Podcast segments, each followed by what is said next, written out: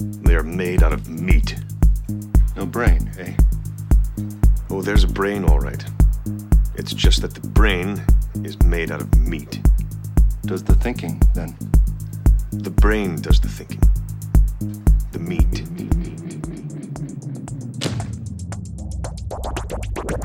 De la viande qui parle et qui pense. Voilà comment ces voyageurs venus d'ailleurs s'étonnent de nous voir vivre et habiter notre planète dans une adaptation de la nouvelle They Are Made Out of Meat de l'auteur culte de SF Terry Bisson. Ils s'étonnent en particulier de cette façon toute singulière que nous avons de communiquer en frappant quelques parois aqueuses l'une contre l'autre et en faisant vibrer de fragiles tissus organiques. Elon Musk, grand adepte de SF, évoquait cette œuvre lors d'un entretien avec la très influente Kara Swisher. Pour lui, l'homme est trop lent, trop fragile, peu performant. Cette mastication qui nous fait communiquer à une vitesse dérisoire est un handicap majeur face à l'essor d'outils technologiques qui échangent à la vitesse de la lumière. Son objectif est donc simple et clair. Il faut augmenter notre bande passante pour pouvoir rester dans la course avec les machines. Sinon, nous allons être dépassés et relégués, incapables de les suivre, de les comprendre et de nous représenter leurs actions. En un mot, Musk commence à ressentir une certaine honte. Honte de lui-même, honte de nous, de notre fragilité organique et de nos faibles capacités. Il a honte de notre débit, de notre manque d'efficacité, de notre sous-optimisation permanente. Il faudrait donc maintenant manipuler et améliorer l'homme pour le maintenir à niveau, l'aligner avec sa création. Le mouvement technologique contemporain porterait à un stade inédit et à travers la figure iconique de Musk, ce que le philosophe Gunther Anders appelait la honte prométhéenne dès les années 1950. Je suis Gilles Le Serre et bienvenue dans le sixième épisode de Siri remplit mon verre. Je m'appelle Siri, mais vous le saviez déjà. Everyone here would like to be the next Google. There will always be a version of Facebook that is free. This is surveillance. La France va prendre le tournant de la 5G parce que c'est le tournant de l'innovation. We've seen the potential, now we get the fear. Senator, we run ads. The web does not have to stay the way it is. Je suis désolé. Tout d'abord, revenons sur ce concept de honte prométhéenne. Souvenez-vous, Prométhée, ce titan condamné par Zeus à être enchaîné et dévoré par un aigle pour l'éternité, pour avoir dérobé le feu d'Héphaïstos et offert ainsi aux hommes la possibilité de sophistiquer leur production technique. Prométhée qui symbolise donc la capacité qu'a l'humanité de s'extirper de sa condition fragile et précaire, de notre capacité de produire des outils, de perfectionner notre technologie et de tendre vers le progrès. Mais pour Anders, cette allégorie du développement technologique libérateur a fait long feu, et il est temps de définir à nouveau le rapport entre l'homme et ses créations. Car après l'horreur des camps et des bombardements nucléaires, l'heure n'est plus à l'optimisme et à la naïveté. Oui, l'homme doit avoir honte de sa création pour ce qu'elle peut causer de pire. Anders veut en réalité aller plus loin et souligner la complexité de cette honte qui est plus qu'un ressenti face aux conséquences néfastes et directes de certaines productions. Elle est pour lui fondamentalement une honte devant l'efficacité, l'optimisation et la performance de nos outils. Autant d'éléments objectifs qui nous renvoient à notre propre défaillance, à notre propre faillibilité. Ce dont nous avons honte pour Anders, c'est de notre condition fragile. Pour lui, le principal problème est très clair. Nous ne pouvons plus nous mesurer à l'efficacité et à la performance des machines que nous créons. Il est particulièrement marqué par l'arrivée des premiers ordinateurs capables d'émettre des prédictions et des recommandations en fonction des données quantitatives qu'on leur transmet, les ancêtres de nos programmes d'intelligence artificielle actuels. Il développe longuement l'exemple d'un général américain publiquement désavoué lorsque ses décisions ont été contestées par l'analyse automatique d'un programme informatique. Sa démission humiliante de l'armée n'est pas sans rappeler celle de Lysidol, qui a arrêté de jouer au Go après sa défaite face à la machine. Les années 50 avaient donc déjà posé les fondations de ce processus de délégation de la prise de décision à des entités artificielles. Entités qui deviennent progressivement capables de collecter, traiter et analyser une quantité surhumaine de données pour produire des prédictions meilleures que celles des humains. Par meilleures, j'entends encore ici plus optimales, plus efficaces. Quantitativement meilleures donc il est éclairant de voir que notre incapacité à réaliser l'action optimale est maintenant utilisée pour promouvoir le développement technologique. Notre faillibilité devient le moteur essentiel, non pas uniquement de cette honte, mais aussi de la délégation qui provient de cette honte. Dans le domaine des voitures autonomes, c'est particulièrement frappant, et la faiblesse humaine est évoquée en permanence pour promouvoir ce produit. L'homme au volant tue, par sa conduite erratique, peu fiable et polluante. Déléguer cette tâche rébarbative et rarement exaltante pour en plus en tirer un maximum de sécurité semble donc évident. Néanmoins, n'oubliez jamais que la véritable question n'est pas dans la délégation en soi, mais dans les conséquences de cette délégation. Car si vous lâchez le volant pour vous retrouver à l'arrière de votre Tesla, à scroller vos réseaux sociaux, recevoir vos publicités ciblées et commandées sur diverses plateformes, demandez-vous alors si ce temps gagné n'a-t-il pas été en réalité parfaitement vain? D'autre part, et à moyen terme, l'autre question qu'il faut garder en tête est l'aspect autoréalisateur de cette délégation. Plus vous allez déléguer des tâches à des entités artificielles, plus vous allez devenir incapable de les réaliser. C'est par la pratique que l'on développe et retient une expertise dans un domaine. Déléguer la pratique, c'est aussi déléguer l'expertise. Mais revenons à cette honte prométhéenne, honte de nous-mêmes devant la performance de nos machines. Ce qui semble à première vue contradictoire dans ce phénomène est que ce mouvement technologique semble avant tout produire un grand sentiment de fierté pour les ingénieurs et entrepreneurs qui produisent ces programmes et ces outils. Anders appelle cela l'auto-humiliation de l'humanité par l'ubris de certains, par leur orgueil et leur fierté démesurée. Car c'est bien certains individus qui semblent piloter cette innovation technologique qui accélère et qui repousse sans cesse les limites de la performance des machines. Une parenthèse ici est que dans notre monde en perpétuelle accélération, on peut se demander si ces ingénieurs et entrepreneurs talentueux suivent véritablement leur propre volonté ou s'ils courent simplement derrière le développement technologique même. Mais c'est une autre question. Reste que ces concepteurs d'intelligence artificielle affichent souvent fièrement leurs réalisations qui surpassent l'homme, comme on a pu le voir avec les équipes de DeepMind dans le jeu de Go, la recherche médicale ou les jeux de stratégie. Et c'est ici qu'Anders a été visionnaire, car il avait anticipé que même dans l'humiliation de l'homme et dans la honte qu'il allait pouvoir ressentir face à l'essor de ces programmes qui le surpassent en tout, certains ressentiraient tout de même la fierté de pouvoir dire ⁇ c'est moi qui l'ai conçu ⁇ sentence qui agirait comme un rempart pour montrer qu'une certaine minorité peut toujours se targuer de la fierté d'être celui qui produit le surhumain. D'autant plus que ce sentiment de fierté est renforcé par la conviction profonde que la technologie va pouvoir régler tous nos problèmes. Si l'on suit la réflexion de Gunther Anders, on arrive donc à une contradiction que nous pourrions grossièrement résumer en La technologie nous offre l'opportunité de régler les maux de l'humanité, même si cela doit passer par une humiliation de cette même humanité. Ce qui est donc fascinant avec le mouvement technologique, c'est que c'est l'homme qui est ainsi amené à créer les conditions de sa propre obsolescence, de sa propre inutilité dans un monde qui s'automatise et s'optimise. Et aujourd'hui, le mouvement technologique prend une nouvelle dimension avec l'invasion des domaines créatifs et intellectuels de premier plan, comme le Go, la rédaction ou la création artistique. Ces exploits techniques font que la honte que l'on pouvait ressentir se mue progressivement en fascination.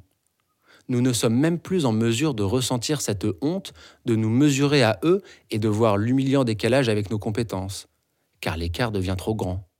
En revanche, nous ressentons progressivement une sorte de fascination quasi religieuse devant ces entités surhumaines dont nous ne pouvons que difficilement nous représenter le mode de fonctionnement l'IA devient un totem, un fétiche autour duquel on se rallie, mais avec lequel seule une caste ultra minoritaire se trouve véritablement reliée. Au sein de ce mouvement technologique, certains individus cherchent à rester dans la course face aux artefacts.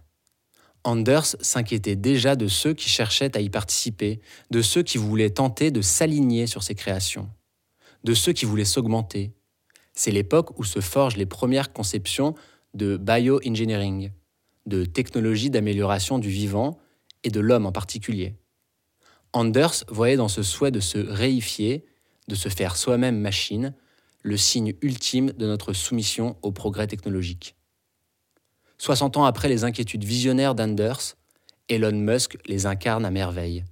Lui qui nous trouve si honteux avec notre attirail organique, notre débit si lent, notre vitalité si fragile. Il porte ce désir de nous aligner avec la machine à travers l'ambition de Neuralink, l'entreprise qu'il a créée dans le but de pouvoir interfacer notre cerveau avec un ordinateur afin d'augmenter nos capacités. Musk semble promouvoir une conception post-humaine de la vie fondée sur la seule conscience, qu'il imagine décorrélée de tout corps. Il espère que nous pourrions tendre vers la création d'une activité consciente qui se développerait de façon désincarnée, sans support charnel. Néanmoins, les dernières avancées en neurosciences, et en particulier les travaux sur le rêve, montrent que les interactions qui permettent de générer de telles activités ne semblent pas pouvoir être séparées de ce support, cerveau compris.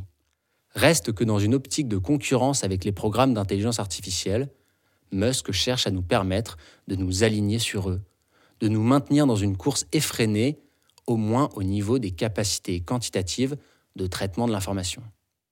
Bien entendu, ces technologies invasives d'augmentation de l'homme pour le faire sortir de sa condition honteuse ne sont pas les seules solutions proposées par les amateurs de technologie.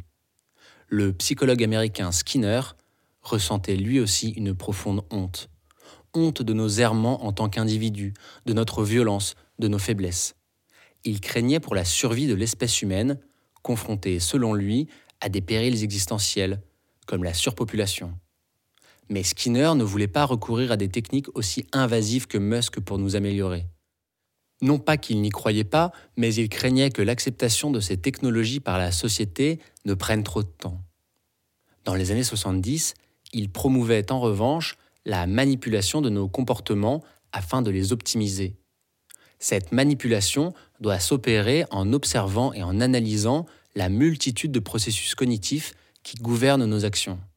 Prendre conscience de ces processus qui sont largement déterminés par des éléments objectifs, c'est donc fondamentalement vouloir se positionner par-delà la liberté et la dignité, pour reprendre le titre de son plus grand ouvrage liberté et dignité qui lui apparaissent comme des concepts caducs, qui ne servent qu'à cacher notre ignorance des éléments qui nous déterminent réellement.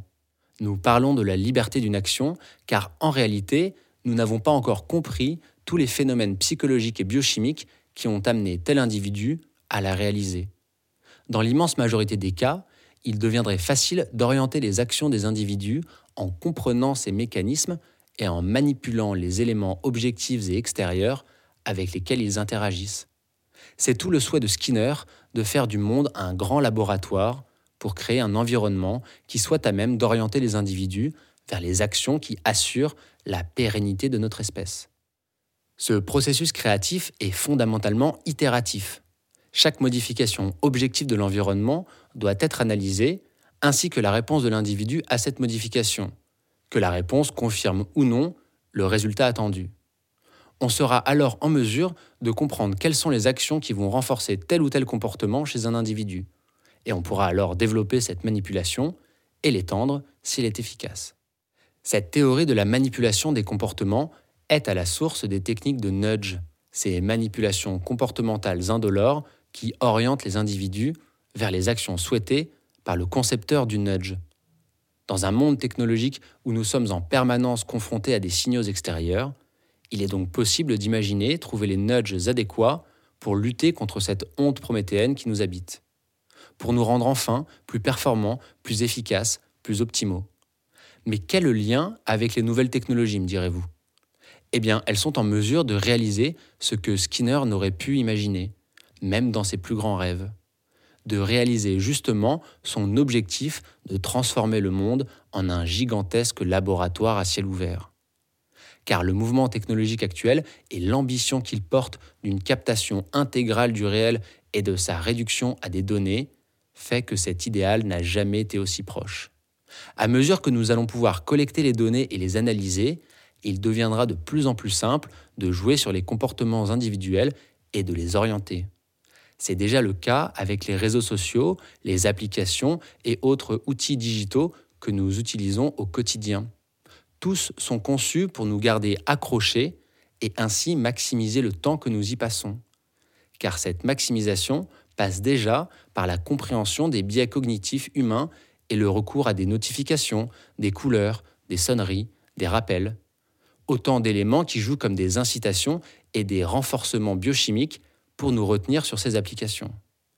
De là donc à utiliser cette compréhension pour nous rendre plus efficaces dans d'autres domaines, il n'y a qu'une différence de degré, d'usage, mais aucun problème technique. Grâce à l'explosion de la quantité de données que nous produisons en ligne, et bientôt avec le développement des objets connectés qui promettent de quantifier l'intégralité de nos interactions avec le réel, il sera possible d'analyser, d'optimiser et d'itérer afin de nous faire tendre vers certaines actions considérées comme plus optimales. Cela pose donc deux questions majeures. D'un point de vue pragmatique, disons que tout semble pouvoir dépendre de la vertu des concepteurs de ces manipulations. Skinner le dit lui-même, celui qui est en mesure de comprendre ces mécanismes peut les utiliser, dit-il, comme un saint ou comme un monstre. Plus largement, c'est la question même de la liberté humaine qui est posée car nous vivons toujours dans une idéologie qui vante les vertus de l'individu libre et autonome, alors que le mouvement technologique souhaite largement s'émanciper de ces dogmes, en particulier depuis l'essor des neurosciences qui permettent de comprendre objectivement les processus de prise de décision, en particulier au sein du cerveau. Les promoteurs de ce mouvement déploient une conception très empirique de la liberté, qui se retrouve donc réduite aux actions humaines et aux déterminations de ses actions. Et c'est tout à fait la vision de Skinner pour qui la faiblesse humaine, la honte que nous ressentons doivent nous amener à nous rendre à l'évidence. Ce que nous appelons liberté n'est qu'une zone grise conceptuelle qui démontre simplement notre incompréhension du réel tout en servant de caution à nos errements. Ce que nous appelons des actions dignes seraient simplement celles qui sont causées lorsque nous agissons dans cette zone grise ce que nous pensons être de l'admiration pour certains individus serait essentiellement notre ignorance des causes et des déterminations qui en ont gouverné l'action. Et donc, à mesure que notre compréhension de l'action humaine progresse, il faudra admettre que cette liberté n'est que le synonyme de notre ignorance. Bien plus important encore, la fragilité humaine et les maux que nous causons sur Terre font dire à ses promoteurs que seule la technologie est en mesure de trouver des solutions. Que ce soit par des techniques invasives ou de manipulation, nous devrions nous plier à elle, nous rendre à elle, pour qu'elle trouve une solution à notre péril existentiel. La technologie contraint et force l'individu à s'adapter et à se mettre à niveau, à marche forcée. L'individu, par sa création, s'auto-humilie et s'auto-contraint, faisant fi des limites corporelles essentielles de son espèce. Tout cela pour le bien d'une efficacité utilitariste chère à Skinner, qui ne cherche que la survie, ou encore pour des conceptions plus métaphysiques, comme la conscience chez Musk. Heidegger, dans un essai retentissant, avait défini la technique contemporaine comme un arraisonnement. Arraisonnement de la nature, soumise et exploitée, mais également arraisonnement de l'homme, qui se retrouve contraint de participer au processus technique pas seulement à travers son travail, mais aussi car il se fait lui-même matière première de la technique. Il est provoqué à fournir cette matière au mouvement technologique. Aujourd'hui, par notre production incessante de données, cette notion de matière première prend une dimension nouvelle. L'homme se retrouve encore plus arraisonné par la technique, soumis à un processus dans lequel il perd le contrôle. Et cette notion de perte de contrôle renvoie également à la volonté des promoteurs de ce mouvement, qui sont eux-mêmes tiraillés entre leur volonté et l'impératif d'accélération propre à ce mouvement technologique qui a été complètement phagocyté dans une dynamique capitaliste qui nie toute réflexion pour ne valoriser que l'augmentation quantitative. Honte de notre production technologique destructrice. Honte de notre piètre performance devant les programmes d'intelligence artificielle. Honte devant notre faiblesse à prendre en charge les maux de notre espèce et la crainte de sa future disparition. Si toutes ces hontes se ressentent de façon différente et varient évidemment d'un individu à l'autre, le grand problème de cette histoire est que nous ne faisons que chercher des solutions technologiques aux problèmes rencontrés. Encore une fois, il nous semble plus simple de techniciser une question afin de la rendre quantifiable, mesurable et donc optimisable. Mais agir face à ce sentiment de honte ne peut pas se régler dans un processus de réification de l'humain pour en faire une machine que l'on peut améliorer ou paramétrer afin qu'elle agisse différemment. La grande question est donc de savoir comment préserver ce qui fait notre singularité et de chercher à nous élever justement au-dessus de cette condition matérielle et quantifiable. Je serai bien dans une heure, je serai sans espoir. Remplis mon verre. Encore un et je vais, encore un et je vais. Non, je ne pleure pas, je chante et je suis gai. Tout s'arrange déjà. Ami, remplis mon verre, ami, remplis mon verre, ami, remplis mon verre.